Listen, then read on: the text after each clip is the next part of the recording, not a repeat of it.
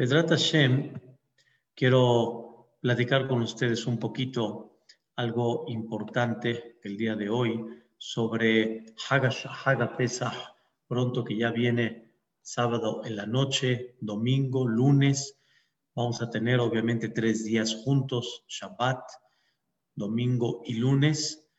Domingo y lunes va a ser Pesach, sábado en la noche y domingo en la noche vamos a hacer nosotros la Seder, esa noche tan bonita, tan bella, que nos reunimos con la familia y nos dedicamos de alguna manera a transmitir, porque es una noche que hay que dejar no un legado, sino muchos legados. Es una noche muy trascendental para toda la vida.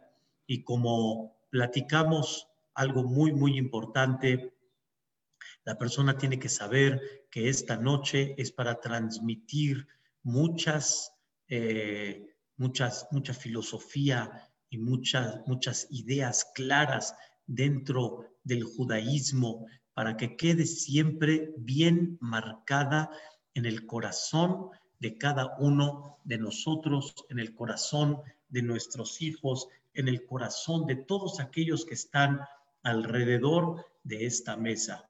En la Torá, en una de las perashiot tan importantes de la salida de Mitzrayim, se llama Perashat Bo. Es la tercer perashá del libro de Shemot. En este libro, en esta perashá, está escrito que Dios le dice a Moshe, Bo el Paró, ve con Paró. Así está escrito, ve con Paró. De por sí muchas veces ya le dijo Dios a Moshe, ve con Paró. Pero acá Moshe Rabenu mismo le pregunta a Dios si de por sí Paró me va a decir que no, ¿para qué quieres que vaya? ¿Con qué propósito? ¿Con qué finalidad? ¿Cuál es la idea?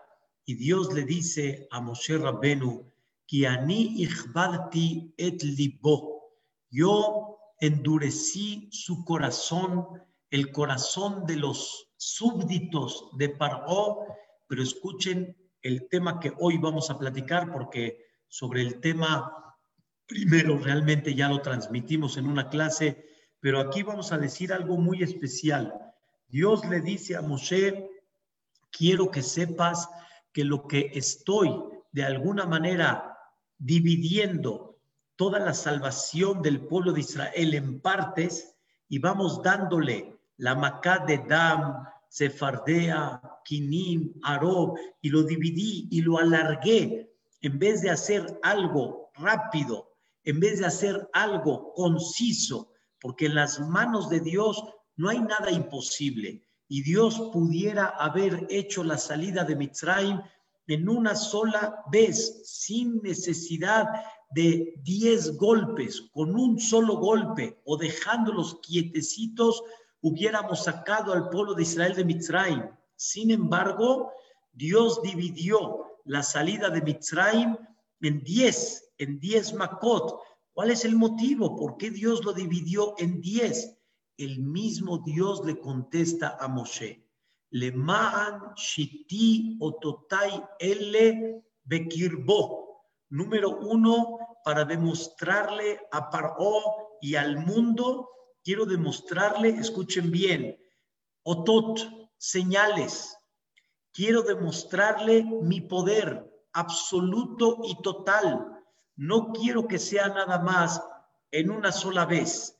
Quiero que vea cómo domino todo, lo que hay abajo, lo que hay por encima y lo que hay arriba.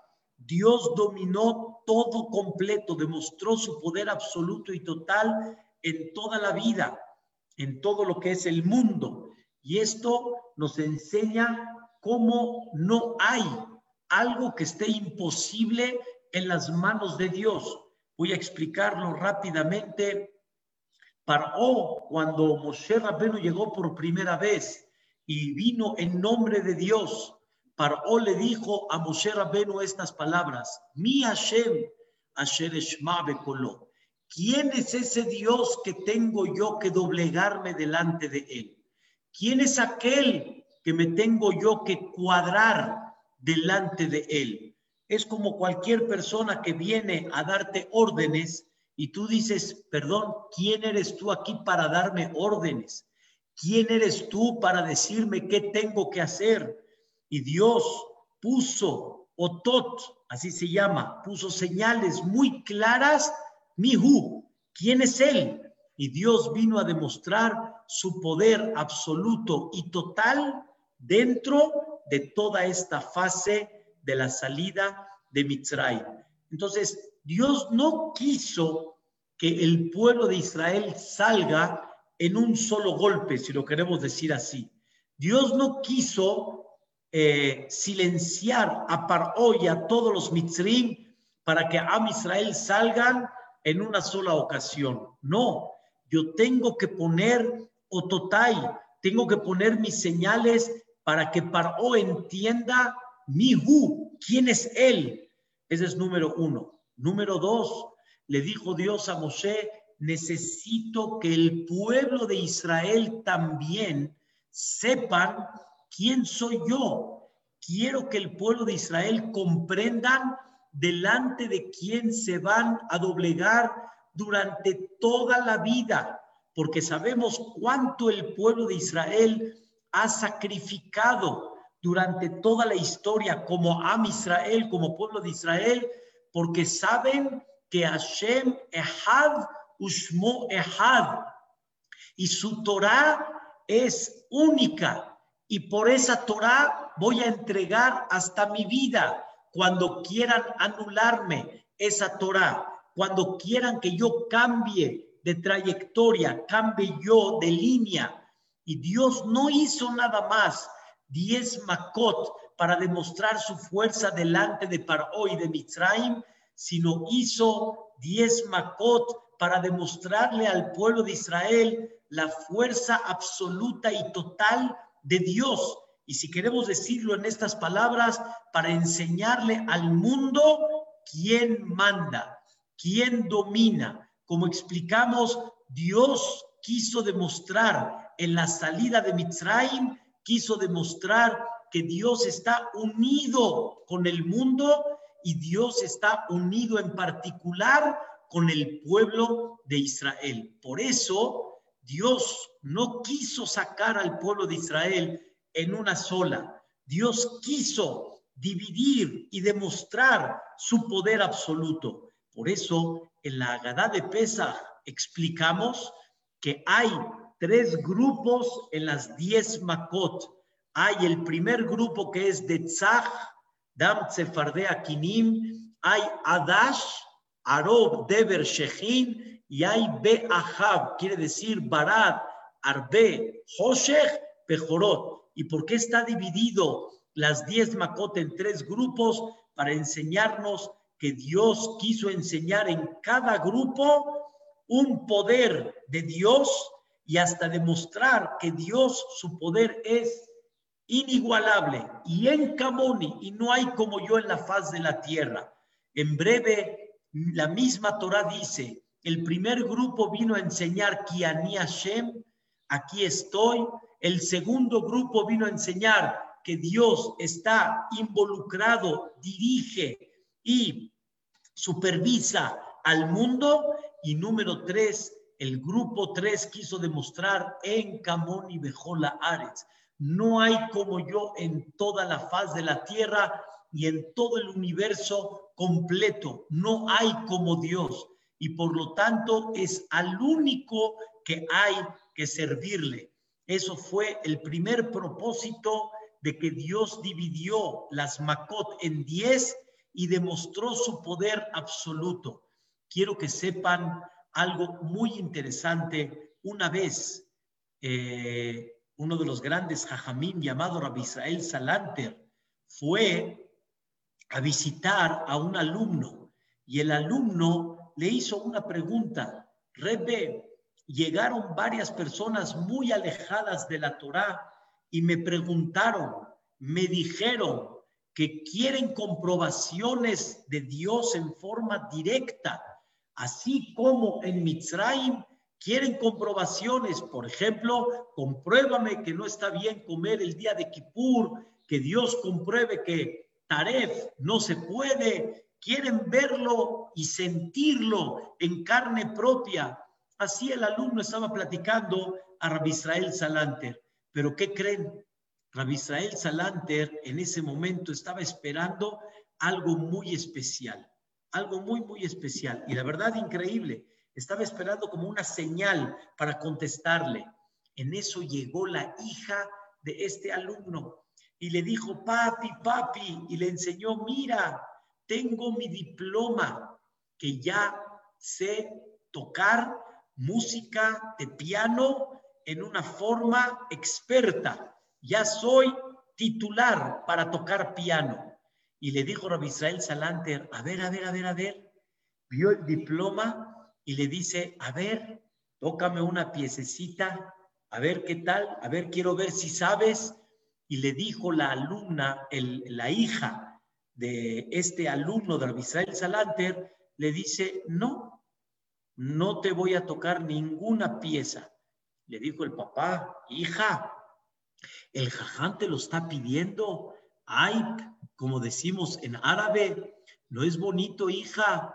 Le dijo la hija al papá, mira papá, si me pide que le toque una pieza para disfrutar y gozar, está bien, pero me está retando a ver si sí o no, a ver si sí sé o no sé. Aquí está el diploma. Y el diploma ya atestigua que yo sé. No cualquiera que me venga a pedir que le toque una pieza, le voy a tocar. Mi trabajo ya está avalado. Mi estudio y mi carrera ya está firmada por expertos. Ahí está la comprobación. No a cualquier persona tengo que estarle comprobando mi carrera y lo que realmente yo sé. Le dijo Rabbi Israel Salanter a su alumno, ya ves, hijo, ya ves. Dice, imagínate que Dios va a estar con cada uno que quiera y cada uno que empiece a retarlo, que Dios empiece a comprobarle. Dios no se va a rebajar a cada uno. Ya dejó el título, ya dejó el escrito y el firmado, el certificado, ya quedó. ¿Cuándo? En la salida de Mitzrayim. En la salida de Mitzrayim ya quedó establecida en una forma muy clara el poder absoluto de Dios. Y Dios lo único que pide es que cada año empieza, platiquemos todo esto y lo relatemos en una forma muy clara. Y por eso, esta noche, queridos, queridas señoras, no es nada más comer masá, no es nada más comer maror, no es nada más remojarlo con jarose, cuatro copas. Esta noche tiene un objetivo y el objetivo de la noche principalmente es que la persona comprenda la grandeza de Dios absoluta y total, el poder absoluto y total de Dios, comprender que toda la salida de Mitzrayim tuvo un propósito para llegar al monte de Sinaí y recibir la Torá y comprometernos a un pueblo que este pueblo y este compromiso hasta el día de hoy sigue ese pacto. Mira lo que Dios hizo por ti, mira lo que tú te comprometiste con Dios y mira el pacto que llevaron a cabo para que ese pacto se lleve durante siglos, generaciones, que hasta el día de hoy seguimos Jaibe Kayam, seguimos como el pueblo de Israel que está comprometido con Hashem Itbaraj, en la Torah, en las mitzvot, como pueblo judío, como gente que se une uno al otro y no ignoramos al Am Israel. Todo esto es parte de lo que debemos inyectar en esta noche y debemos de sentirnos muy agradecidos con Dios por todo lo que hizo, porque esto representa al Am Israel, representa el compromiso que tenemos con el pueblo de Israel. Es algo con, con Akadosh Baruj Y esto es algo importantísimo que hay que llevarlo a cabo. Sin embargo, Dios dice algo muy importante. No nada más alargué de alguna manera todas las makot para demostrar mi poder absoluto, sino alargué también para que cuentes en tus hijos, los nietos, bisnietos y futuras generaciones.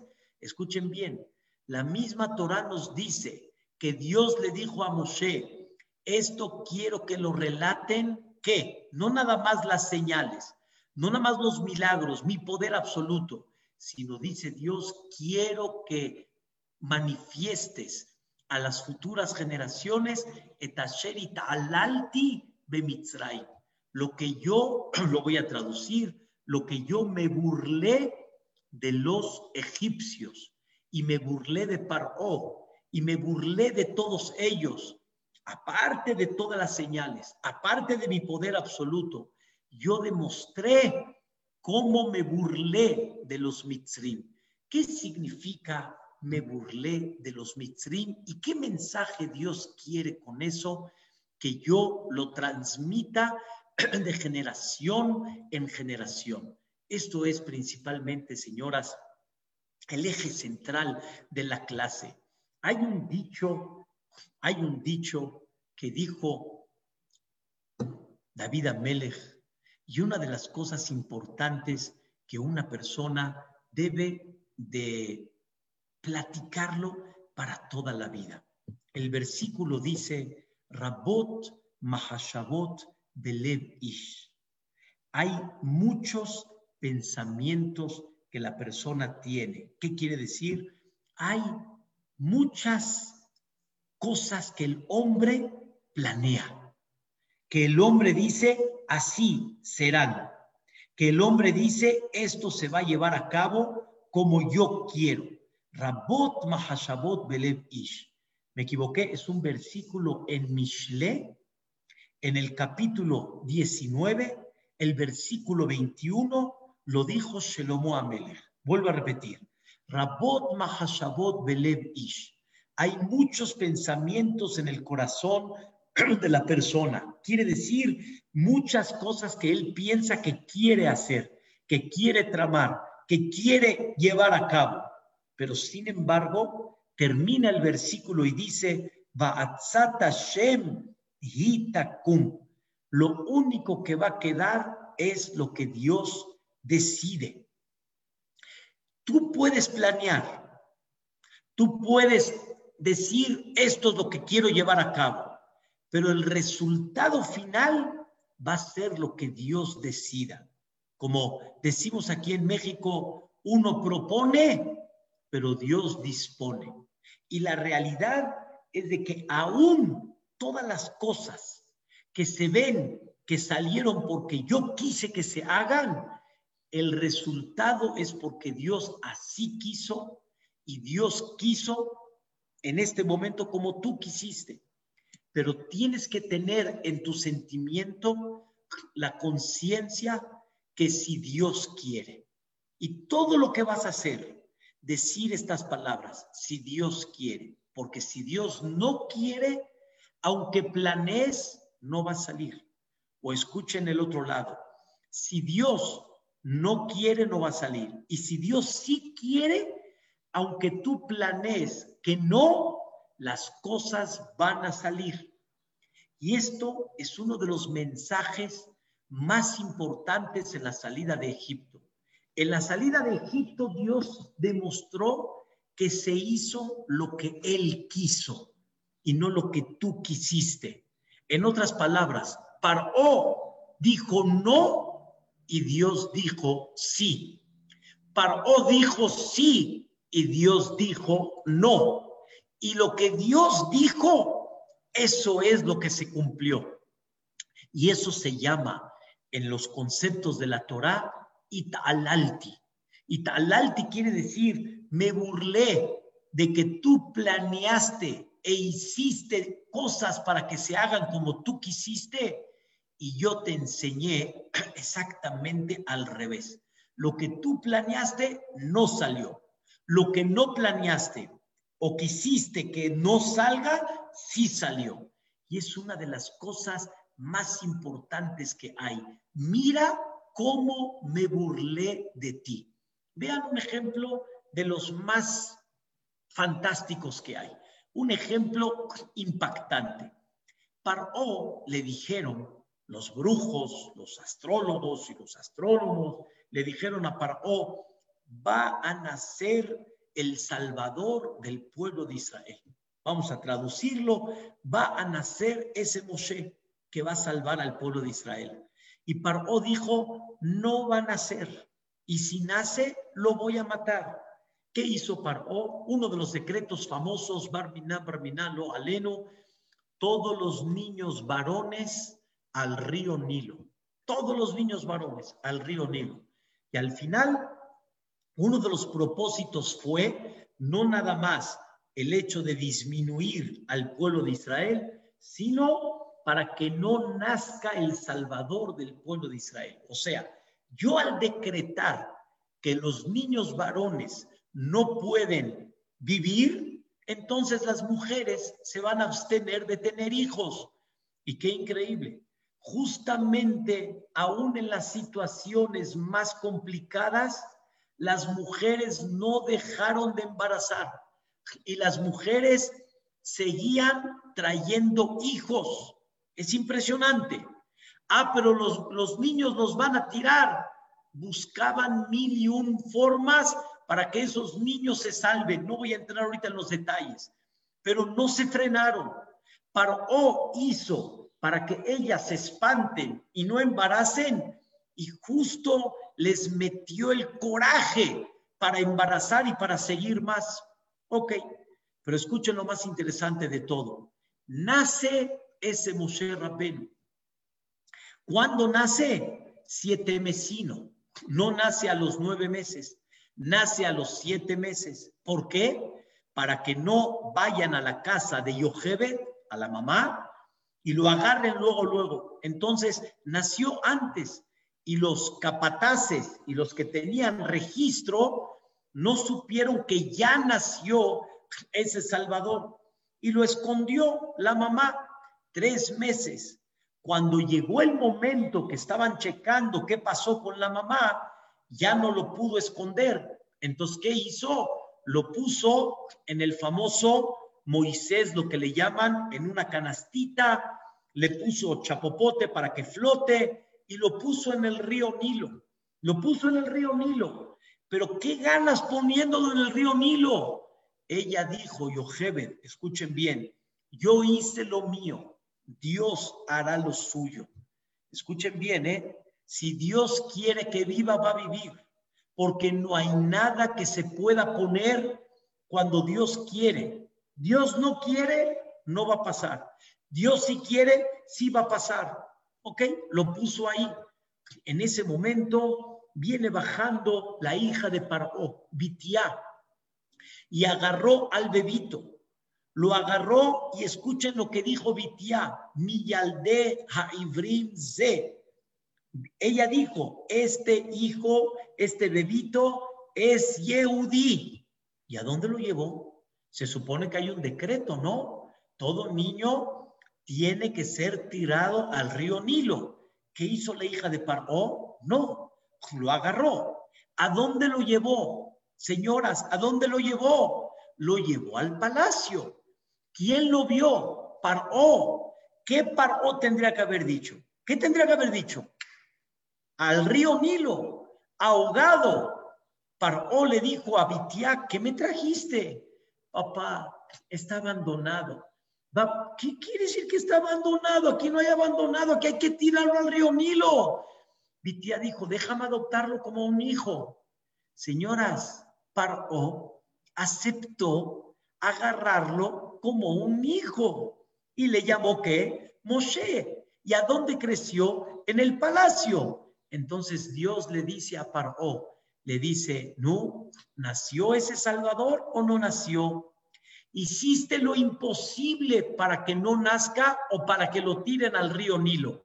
¿Nació? Sí. ¿Lo tiraste al río Nilo? No. Y no nada más que no lo tiraste, lo estás tú educando y criando en el palacio.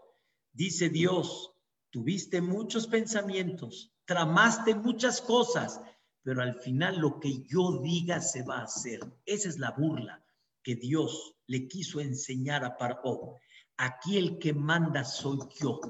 Y las cosas van a salir como yo digo, no como tú dices. Y no nada más eso, sino te voy a demostrar que tus decretos que hiciste para que no exista ese Salvador, ese decreto fue el que provocó que tú lo metas en el palacio y que tú lo estés educando. Señora, estamos entendiendo la dimensión, lo que significa, no tiene lógica lo que estamos hablando. Es una cosa impactante. Paró metió a un Yehudí en su palacio en vez de tirarlo al río Nilo como mató a muchos.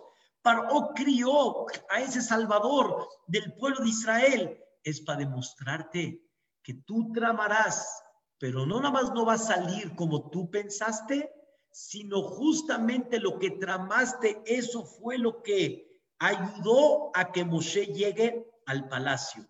Escuchen qué interesante. Moshe pudiera haber nacido. Moshe pudiera haber nacido sin que Paró lo mate. Pero Dios le enseñó a Paró, este Moshe tiene que tener espíritu de príncipe, tiene que tener espíritu de líder. Eso no lo va a tener con los Yehudim porque los Yudim eran esclavos. Yo necesito que este Moshe, en el sentido figurado, o sea, Dios está planeando, este Moshe tiene que tener espíritu de príncipe. Y para tener espíritu de príncipe, necesito que crezca en un palacio de príncipe, en un palacio como un príncipe. En ese momento dijo Dios, perfecto, todo se va ordenando. El decreto de Paró provocó que Moshe llegue al palacio para que crezca y que tenga ese espíritu futuro de líder y de príncipe. Cuando Moshe Rabbenu llegó al palacio, no se le hizo extraño todas esas paredes. Moshe Rabbenu conocía, como dicen, cada esquina. Moshe sabía a dónde regresó. Moshe tenía el espíritu para poder dirigir a ese pueblo. Qué cosa tan increíble. Llega la hija de Paró y quiere darle de comer a Moshe Rabbenu, pero no, no come. Moshe no toma ninguna leche de ninguna nodriza, porque obviamente fue una dirección espiritual de Dios que una boca que va a hablar con Dios no puede amamantar una leche impura. Por lo tanto, dijo esta Bitia, ¿qué hago? No había fórmula en aquella época. Miriam se presenta delante de Bitiá y dice, yo te traigo una nodriza Yehudía. ¿Y a quién le trajo? Justamente a su mamá. ¿Y quién le dio de comer a Moshe Rabbenu? Su propia madre. ¿En dónde? En el palacio. Algo interesante entre paréntesis, dijo Bitiá, tráeme una nodriza Yehudía y yo le voy a pagar. Le trajo a su mamá y Vitiá le pagó a su mamá para que le dé de comer a su hijo. Hasta cuando uno, hasta, o sea, cuando Dios quiere mandarle parnasá a una persona, hasta de esa forma, dándole de comer a su propio hijo, recibe parnasá. Es, es, algo impactante. ¿Quién inyectó en Moshe Rabbenu los valores? Yahadut, su madre su misma mamá. La madurez en aquella época era otra. La misma mamá no perdió relación con Moshe Rabbeinu. Bitiá ya la vio las puertas. Es una cosa impactante. Y esto se llama Italalti. Tú tienes que platicar en esta noche lo que Dios se burló de Mitzrayim. Y cuando Él quiso que las cosas salgan, salieron, las mujeres se embarazaron, los hijos nacieron, y no nada más nacieron, muchos hijos se salvaron, muchos hijos los mitrim no los pudieron tirar, pero uno de ellos fue Moshe, que el mismo Paró lo crió y lo educó. Imagínense ustedes después de muchos años, cuando llegó Moshe Rabbenu como representante de Dios para salvar al pueblo de Israel de Mitzrayim, cuando Paró lo vio, le dijo, oye, yo a ti te conozco, le dijo, claro, yo también, igual a ti, en este palacio yo crecí, tú me diste de comer, tú aquí me diste educación. Para, o era para jalarse, como dicen los pelos, diciendo, ¿cómo? Yo mismo tenía que haber eliminado y yo mismo salvé, eduqué, crié al Salvador del pueblo de Israel. Eso se llama italalti. Eso se llama me burlé de él. Y es una de las cosas muy importantes, vuelvo a repetir, Rabot Mahashabot Belev Ish. Hay muchos pensamientos en el corazón de la persona y tiene muchas cosas que quiere tramar, pero quiero que sepas que lo que Dios decide, eso es lo que va a salir. Hay veces una persona dice, no, este yo no lo quiero, no lo quiero como yerno, no lo quiero como, como no era. Al final Dios dice, mira mi vida, si este es, y yo al final decido que sí va a ser. Igualmente viceversa, si este no, y Dios dice que no, lo que hagas, si Dios dice que no es no, no sobre todo hay libre albedrío. Claro que Dios nos pone libre albedrío, pero no sobre todo hay libre albedrío. Muchas cosas dependen de la decisión divina. Y cuando Dios quiere que así sea, así será. Y si Dios no quiere que salga, no va a salir. Es un tema profundo, pero un tema muy interesante. Una vez le dijo uno de los grandes jajamim, Rabdon Segal, le dijo a su maestro, Rab Shmuel Rozovsky, le dijo, si Dios no quiere que estudies Torah ahorita, hagas lo que hagas, ahorita te va a tener en otra situación. O sea, si Dios ahorita quiere que te ocupes en otra cosa, te va a orillar para que te preocupes y para que no estudies. Pero ¿cómo? ¿No hay una cosa tan importante como estudiar Torah? Sí, pero si Dios ahorita quiere que esto no sea, no se va a llevar a cabo. Igualmente también, qué cosa tan increíble. Los hijos de Jacob, cuando vendieron a Yosef, vendieron a Yosef. ¿Por qué lo vendieron? Porque ellos pensaban que Yosef, sus sueños de que él está en el centro y los hermanos se reclinan delante de él, ellos pensaron que Yosef quiere ser la máxima autoridad, el Yehudí, etcétera, un tema. Y ellos cuando lo vendieron dijeron, vamos a ver de sus sueños qué va a quedar. Y Dios dijo, ¿cómo que vamos a ver? ¿Cómo que vamos a ver? Eso justamente fue lo que llevó a cabo que el sueño se cumpla, porque el sueño era que él va a ser el virrey. Y justamente ustedes lo vendieron para que en un futuro él sea virrey. No te diste cuenta que lo que estás haciendo es parte del progreso del plan celestial.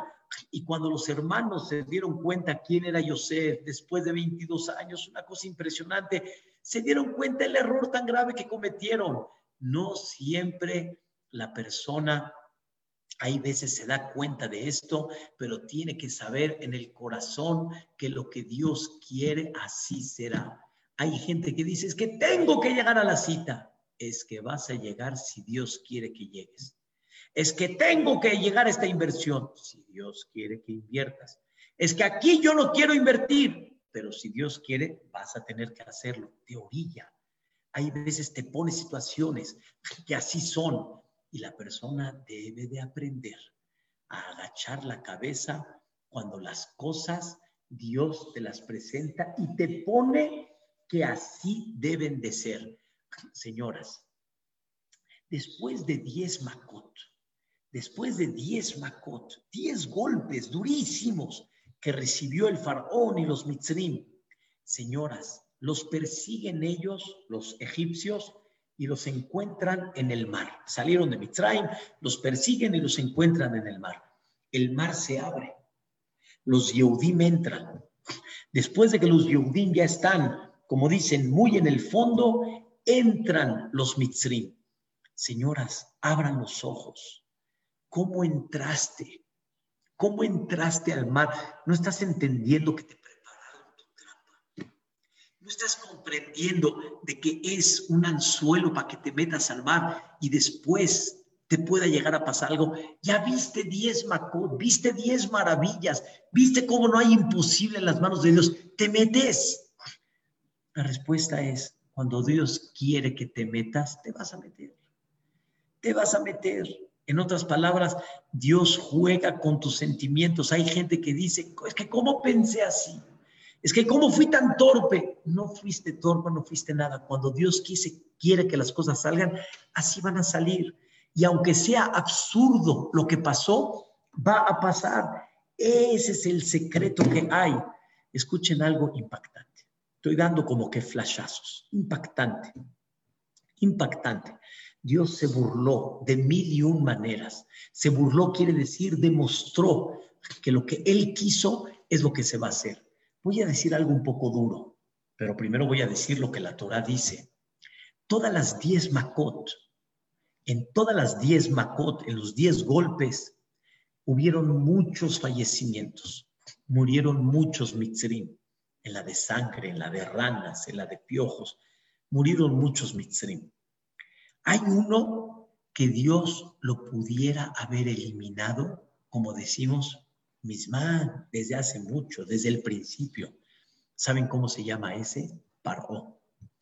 Paró tendría que haber estado eliminado en cualquiera de las diez Makot. Y principalmente en la Macá, en el golpe de primogénitos. ¿Quién era primogénito? El mismo Paró. Él era primogénito. Dios lo tendría que haber eliminado. That's it. Ya estás fuera del partido. Dios le dijo a Paró por medio de Moshe, clarito como el agua, Baabur zote emadtija. Tú ya tendrías que haber estado fuera del partido. Ya te tendría que haber matado. Pero ¿sabes por qué te dejo en vida? Le saper shemi dejó la aretz para que platiques mi nombre en toda la faz de la tierra, porque tú eres el faraón y tú eres el hombre eje central y tú vas a ser el que va a platicar mi nombre en toda la faz de la tierra. En el mar, señoras, todos se ahogaron, menos uno. ¿Quién? Paró. Paró no se ahogó. ¿Cómo no se ahogó Paró? ¿Cómo? ¿Cómo no se ahogó Paró? La respuesta es Dios lo va a dejar en vida. Y cuando yo decido que tiene que vivir las peores circunstancias, las amenazas más grandes que hay, va a vivir, va a vivir, punto, porque así tiene que ser. Eso es lo que explicamos. Di y platica que Dios lo que quiere se va a hacer. Y en el momento que Dios decida, las cosas van a salir. Y cuando Dios no quiere que salga, no van a salir. Es una cosa impactante. Ayer en la clase de la noche destacamos este punto muy sutil, pero destacamos que Dios al quien quiso matar en las diez Makot mató, al quien hoy quiso que siga vivo y que siga sufriendo todo, fue. Todo fue supervisión divina porque Él es el que decide quién sí y quién no. Y Paró quedó en vida, pero les dije que les iba a decir algo fuerte, pero así es real. Hay un documental interesante en los 42 intentos que quisieron matar a Hitler y Machemó.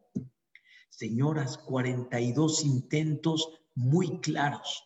Y uno de ellos una bomba que pusieron en su cuartel. Clarito, tendría que haber estado hecho pedazos y quedó en vida. Cuando Dios quiere que alguien viva, va a vivir y va a estar ahí. Señoras, es muy importante inyectar este concepto. Nadie va a impedir cuando Dios quiere que uno llegue al poder. Si es el presidente de Estados Unidos, si es el presidente de México, si es el presidente en cualquier país en Europa, cuando Dios quiera que llegue, va a llegar, va a llegar no van a poder impedir nadie. Y si Dios quiere que no llegue, haga lo que haga, el plantón que ponga, lo que haga, no va a llegar. Cuando Dios quiere que no llegue, no va a llegar. Cuando Dios quiere que llegue, va a llegar.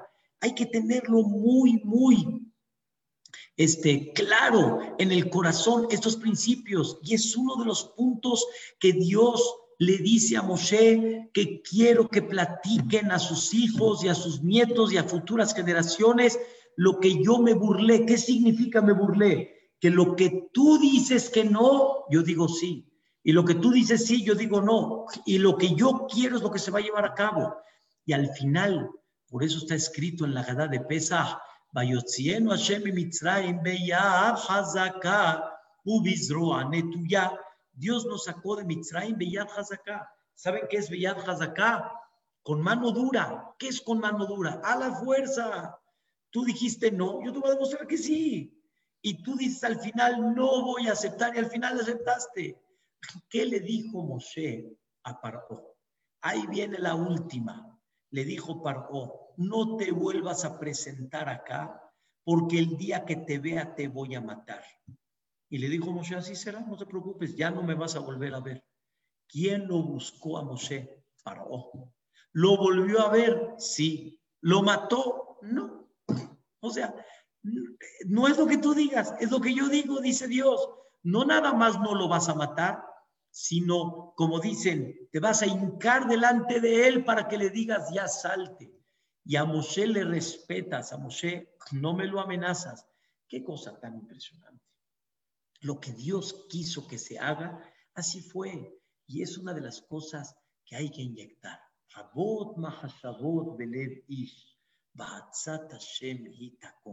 Hay un dicho que dicen nuestros sabios,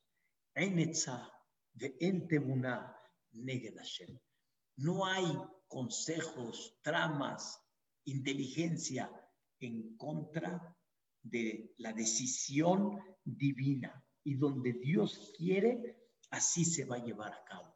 ¿De quién te vas a escapar? ¿A dónde piensas que puedes ir? No hay forma, no hay manera. Y lo que hagas se va a hacer al final lo que Dios diga. Los mitzrim, cuando recibieron la macá de langosta, empezaron, fue tremenda la, la, la, macá, el golpe de las langostas fue tremendo como platicamos ayer, pero sin embargo, los mitzrim empezaron a, a, poner en barriles langostas, langostas, langostas y dijeron, bueno, por lo menos vamos a aprovechar la oportunidad para hacer todo un plan de langostas. Las vamos a poner en curtido, las vamos a cocer, las vamos a vender, vamos a tener comida de pura langosta, pero algo vamos a tener. Los mitzrim, como, como dicen, quisieron pasarse de listos y pensando que de este golpe vamos a aprovechar a tener un beneficio.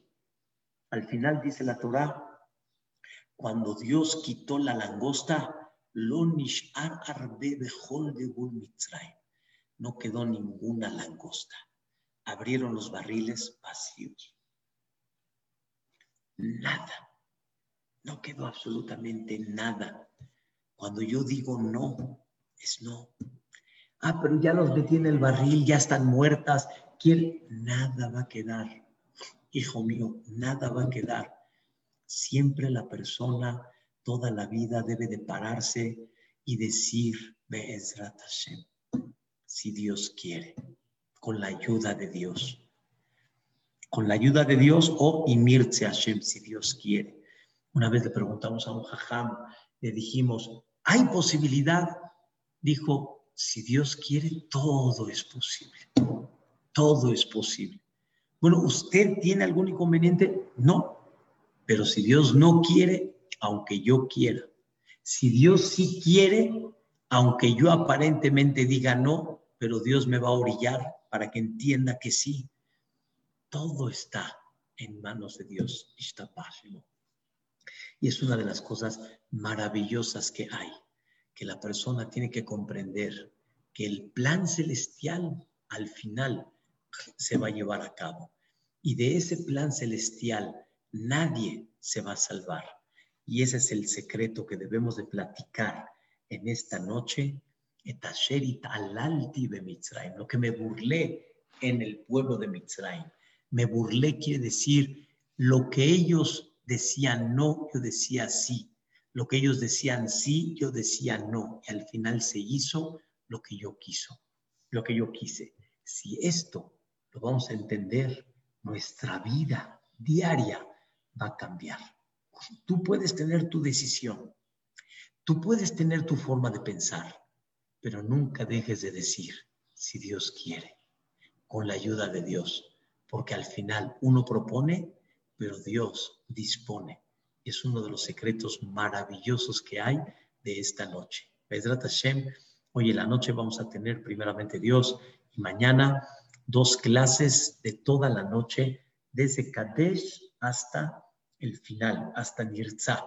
Tratando de explicar un poquito, flashazos, porque son clases muy amplias, pero para tener un poquito la idea de esta gran noche, cómo hay que llevarla a cabo, primeramente Dios. Muchas gracias, buenas tardes a todas, pasen un bonito día, amén, que Gracias, Jajam, hermosa clase como siempre. Muchas gracias, con mucho gusto, Bolín. ¿Le puedo decir un nombre y puedo decirle el lunes más que me están pidiendo? Sí, claro. Es se llama Yom Tov Kinuk sí. Cohen Luna. Yom Tov Ben Luna. No, Yom Tov Kinuk Cohen. Yom Tov Kinuk Cohen Ben. Ben Luna. Luna, Bezrat Hashem. Gracias.